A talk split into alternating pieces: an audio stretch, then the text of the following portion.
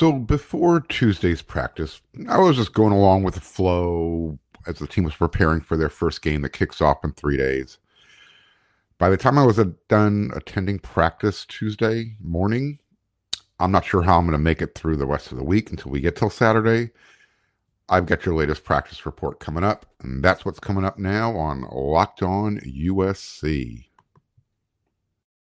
You are Locked On Trojans, your daily podcast on the USC Trojans, part of the Locked On Podcast Network, your team every day.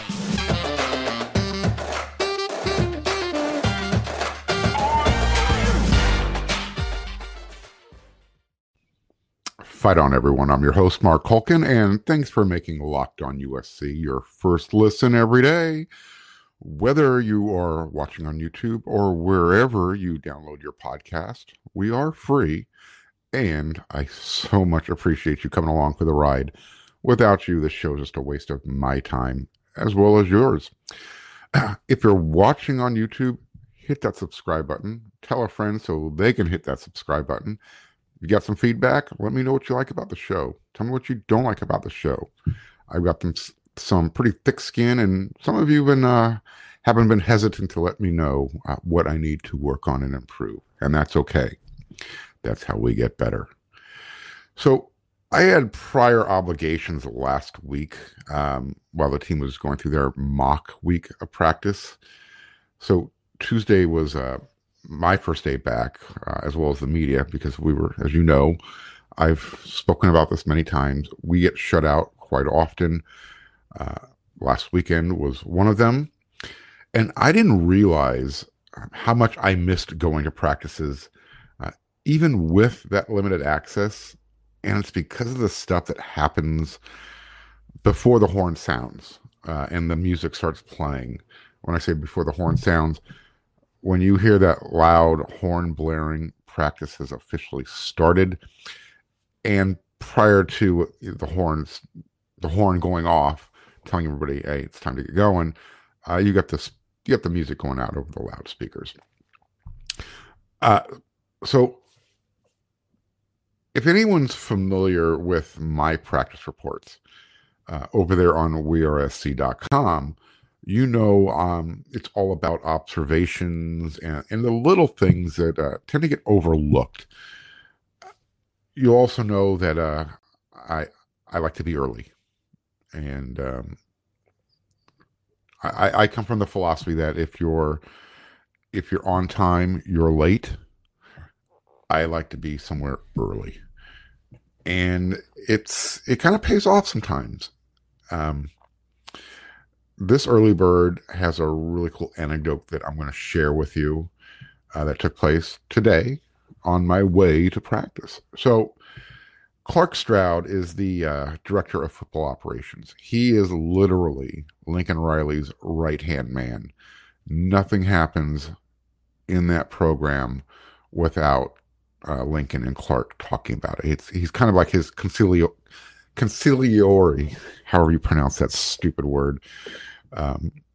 He's his advisor, his consultant. And something to note was, I'm going to get back to that. So I'm walking to practice, and I'm actually on my phone, kind of looking at some emails, and all of a sudden, Clark walks up behind me and walks up to me and says, "Hey, got a cup of Joe? You're ready to go." And my coffee is very important to me in the morning. So it was kind of neat that he recognized that as we were kind of just taking our time walking towards Heritage Hall, idle chit chat. I said, you ready? Yada, yada, yada. And I mentioned to him, I said, one of the things that I really have noticed so far about Lincoln Riley is that, you always get the regular coach speak, but when he's talking, you can actually tell there's some genuineness to it. And you can kind of filter through the coach speak and really pick out what isn't. And he's like, yeah, that's who Lincoln is. He's really not going to soft soap or sugarcoat things. He'll protect his players, to a certain extent, but what you get when Lincoln is talking is who he really is. I mentioned to him that, you know, there's a really big energy waiting for this game to start. And I said, you know, Clark, I'm not sure if you're aware of this, but when USC is winning, they own LA, and that includes the professional teams. And he kind of gave me a look like, whatever. I said, let me put this into context for you. When Pete Carroll was coaching, and during their halcyon years, you know, that 2004, 2005, 2003 to 2005, where, you know, they had the 34-game winning streak, a couple of national championships, Heismans were coming out of everywhere. Matt Leinart and Reggie Bush literally had to have their own private security detail getting them to and from practices. And he's like, really? It was that bad? I was like, yeah. That's what it's like in this town when USC football is winning. So imagine USC football winning in a similar fashion with Lincoln Riley as the head coach. And you've got NIL now to help you guys out. Imagine how you guys can be kings and prince makers in this town when you're winning. So at this point, we literally had just arrived at the ramp that heads down to the McKay Center, and he just like, all right, dude, give me a fist bump. Let's blank and go. And he was on his way in to get started for his day. So I know I was pumped up. I think I had him appreciating a little bit more of the power of USC when they're winning, and the fans are like, they're waiting for this. They know that there's an opportunity for, obviously you're not going to recapture what Pete did. That was a very special time, but Lincoln and the staff have an opportunity right now to do it, maybe not to that extent, but to really grab the city of LA's attention and show them what USC can be again. The other thing that I noticed when I got to practice today was the lack of players that were unavailable for practice, aka hanging out on Rehab Island, and that's a really, really good thing. The only there was only one O lineman of note that I'll bring up, and that's because I alluded to it on a previous show that depth might be affected. So Jason Rodriguez is on the shelf right now with a knee issue. Hopefully he'll be back in a couple of weeks. The rush end position has been one we've been keeping our eye on because it's been so on again, off again with available bodies. So real quickly, Romello lost his yellow jersey, and he was 100% ready to go today. It looks like he's going to be at least first-team rotation rush end for this first game. Corey Foreman is looking fast, and he's making his way up that rotation. I think he's running with the twos right now, solidly. And Solomon Tulialpupu, he's wearing a couple of the big, heavy knee braces that you see linemen, offensive linemen typically wear. He's out there now, and he's fully suited up, fully padded with the rest of the team on Tuesday. And we're hoping that he's going to get some run in this game. And then Julian Simon. This is a guy I want you to remember his name. He's been healthy since he's arrived at USC. And I think he might have found a new home with Roy Manning and that rush end group. You know, Lincoln Riley always talks about who keeps working, and just eventually, you know, they find themselves as a contributor as the season goes along. I think Julian Simon is going to fall into this category. I'm not saying he's a late developing player, but he's that type of player that Lincoln Riley refers to. Like, hey, you know what? You might not be first team or second team, and I might ask you to be a part of the scout team at one week to help get the team prepared. But you keep working, and you're going to find yourself in the rotation eventually. I think Julian is going to be that guy. My hunch was right with Dejon Benton. I'm gonna follow this gut feeling I'm having right now as well. Team captains were released after practice on Tuesday. Justin Dietrich, Shane Lee, Caleb Williams, and Tuli Pulotu are your four team captains for this year. Justin Dietrich probably deserves this more than anybody. I am really happy for him. Personally, he's one of my favorite players. If you weren't aware of this, guys, Justin was a goalie in soccer in high school, and he also pole vaulted. So, two true stories. And like I said, if there's one player who truly deserves to be a team captain, who has put in more blood, sweat, and tears, I can't think of anybody who deserves it more than Justin. Tuli has just grown not only as a physical player, but his maturity has grown leaps and bounds. He is one of the more vocal, vociferous players you're going to find. And the fact that he's not afraid to lead by example and vocalize his feelings anymore, that's a great thing. Last year, I'm not going to rehash last year. I think I've spoken about it before. Justin is a team leader, and going into the last game against Cal is when he really personified himself. And I think that's what really, really stuck out in this coaching staff's mind and wanted to make sure that he was a team captain. But the team voted on this. Caleb Williams, Shane Lee, the impact that these guys have had in the locker room cannot be overstated. So enough said on those guys. At the end of practice, I was able to ask Lincoln Riley about the depth chart and if there's any reluctance to release it as of today, Tuesday. And he said he didn't want to sound like a hypocrite because he's constantly telling the guys, hey, we're working hard on Tuesdays and Wednesdays. So why should I release a depth chart before, these guys are done competing? They'll get a chance to kind of ease up a little bit on Thursday when they go back into, shells. But in a nutshell, the depth chart will be released on Wednesdays going forward, every Wednesday per Coach Riley. So bet on that. And then head on over to betonline.net, because betonline.net is your number one source for all of your pro and college football betting needs and sports information this season. You can find all the latest football league developments, game matchups, news, and podcasts, including this year's opening week games.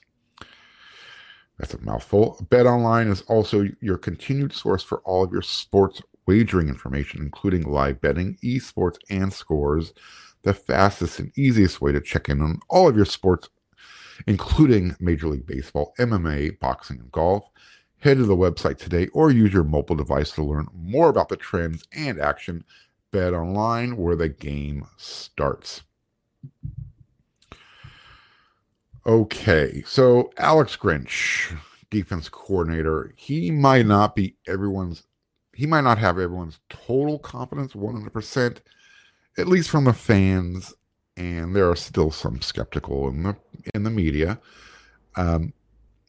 But his players understand, and they have complete confidence in him. They understand what Grinch demands and when he wants more. I think USC found as close of a facsimile to Coach Ogeron as they're going to find. There's only one Coach O, and there should only be one Coach O. But I think Grinch is a close replica. So if you like that old school, growling, grunting, it's never good enough type of coach who's willing to sprinkle in some colorful language, then Grinch is the right guy. And I think he's the right guy for this team right now. When you compare him to the previous staff, 180 degrees from what we've had recently. I'm not saying he's better or worse. He's just different, and I think he sends the right I think his message resonates really well right now. For instance, when the defense was doing their scout team work against, well, the ones and twos, and the regular defense was going up against the scout team offense, if a player messed up or if Grinch just didn't like the effort, the defense just stopped right there. He blew the whistle, stopped, dropped, did some push-ups. So that was, if his language and his way of speaking doesn't get the message across, the work, not the extra work, the work that you have to do to impress the coach will get the message across, or you will receive the message one way or another. If you really want to get one of the best and probably one of the most detailed analysis of Grinch's defense, when you're done here over on Locked On USC, head on over to wersc.com and check out Kevin Bruce. Every week he's going to give you a detailed analysis breakdown. He's a former team captain and linebacker on John McKay's teams. And he can break this down so that even a Bruin can understand this. I mean, the guy just has a way about him. He really knows his X's and O's. So I encourage everybody, take advantage of that while you can. What you're going to find out is Grinch runs a 3-4, or, he likes to mesh it with like that 3-3-5 alignment that you see, that attacking style. He really likes I think the biggest aspect of his defense is he likes athleticism, fast, speedy guys. Now, with that said, we're going to see how that translates when the depth starts to get better, and I'm going to assume bigger. And when I say bigger, I'm talking guys you want in the trenches, offensive line, defensive line. Especially as, the USC works their way towards the Big Ten Conference in a couple of years. You're going to need to get bigger. So, yeah, you still want to be fast and athletic, but you're going to have to start adding some girth down in those trenches. So we'll see how that goes. Again, this is the defense he has to work with now. He's kind of making lemonade, not out of lemons, but he's working with what he has. Remember, the class that Lincoln Riley brought in, very small freshman class, 12 guys, a big transfer portal. And I'm actually going to go over some of those players in our final segment here when I go over the depth chart. So, again, the defense, I think we're going to be okay. I said this before, they don't have to be great. Yeah, you want them to be great. You want them to be elite. You want to have a championship-level defense. This year, they need to be serviceable. They need to be good enough to get off the field with more stops than the other team. You give Lincoln Riley's offense 2 or 3 extra opportunities to score. That should be enough to win the games you need to this year against this schedule. Okay.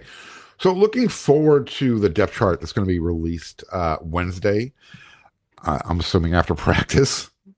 I'm not really going to go out on a limb here, but I'm going to say that the O-line, the first string starting O-line that runs out on the field for that first series against Rice, left to right, Cortland Ford left tackle, Andrew Voorhees left guard, Brett Nylon at center, Justin Dietrich right guard, Jonah Meinheim at right tackle.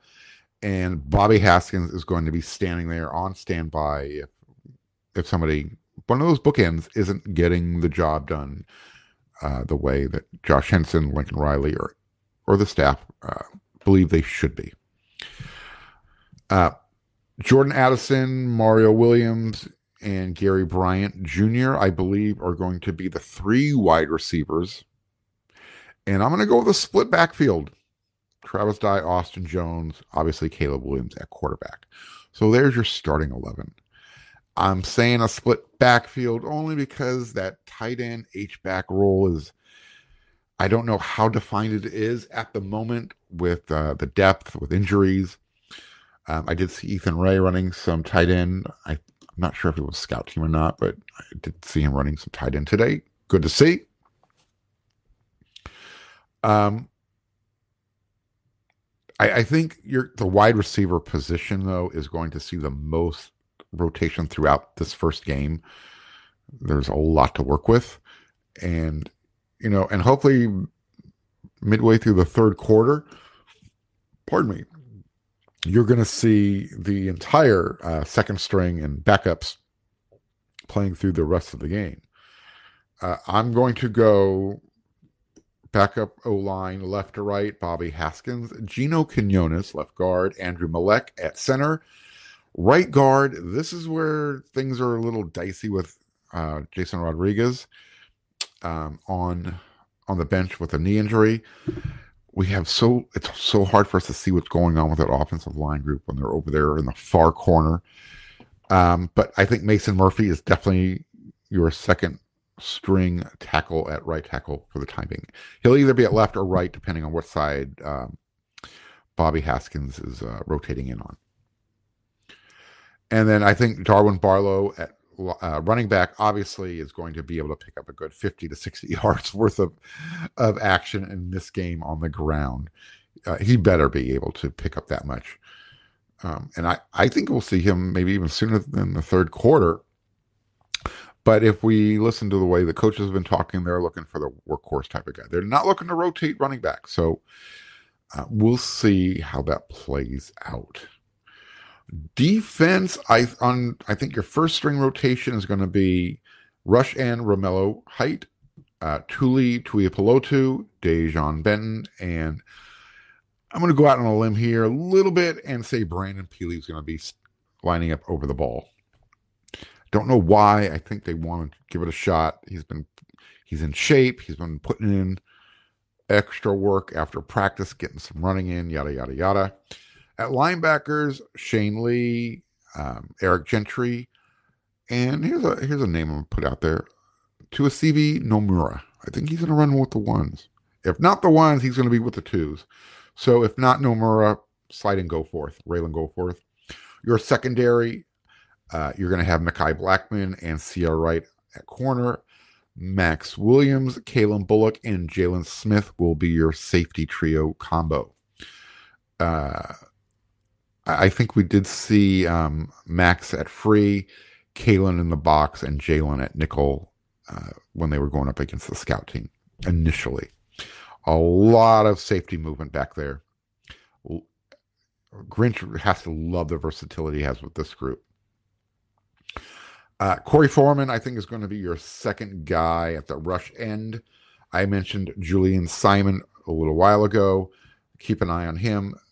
The linebackers are a little thin right now, so with Goforth and rotating in, you also see Rajon Davis. It's really important that the backups get as much work as they can in this game against Rice. They're going to need to be developed as the season goes on because attrition is going to hit this team. Injuries happen. Guys have got to get up to speed. Your second string, your D-line, I'm going Nick Figueroa, Tyrone Tulaney, and Stanley Taufa'o. As far as your secondary, Jacoby Covington and Prophet Brown, I think will be your corners. Anthony Beavers, Marion Gordon at safety. And I'm not quite sure yet who they're going to slide in there at nickel. I got to see who's healthy tomorrow. Wednesday practice. I'm hoping Xavier Alford is going to be able to get in there. Maybe Fabian Ross is the guy. Who knows? You can check out the whole team for yourself on Saturday because Trojan Walk is back. And they're going to be starting at the top of the peristyle. So if you want to get there to welcome the team back for the 2022 season as they enter the Coliseum, marching down the peristyle. Get there at 12:15 because the routine will be 2 hours and 45 minutes before kickoff. The team will arrive. So 3 p.m. kickoff against Rice. You want to form that that human tunnel for the players. Be there at 12:15. I'm going to be back tomorrow for another episode of Locked on USC because you get us 5 days a week.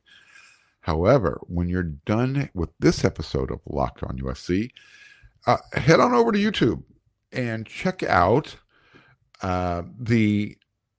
you can go check out the Ultimate Pro Football Preview 2022. It's an 8-episode extravaganza to get you ready for the NFL season.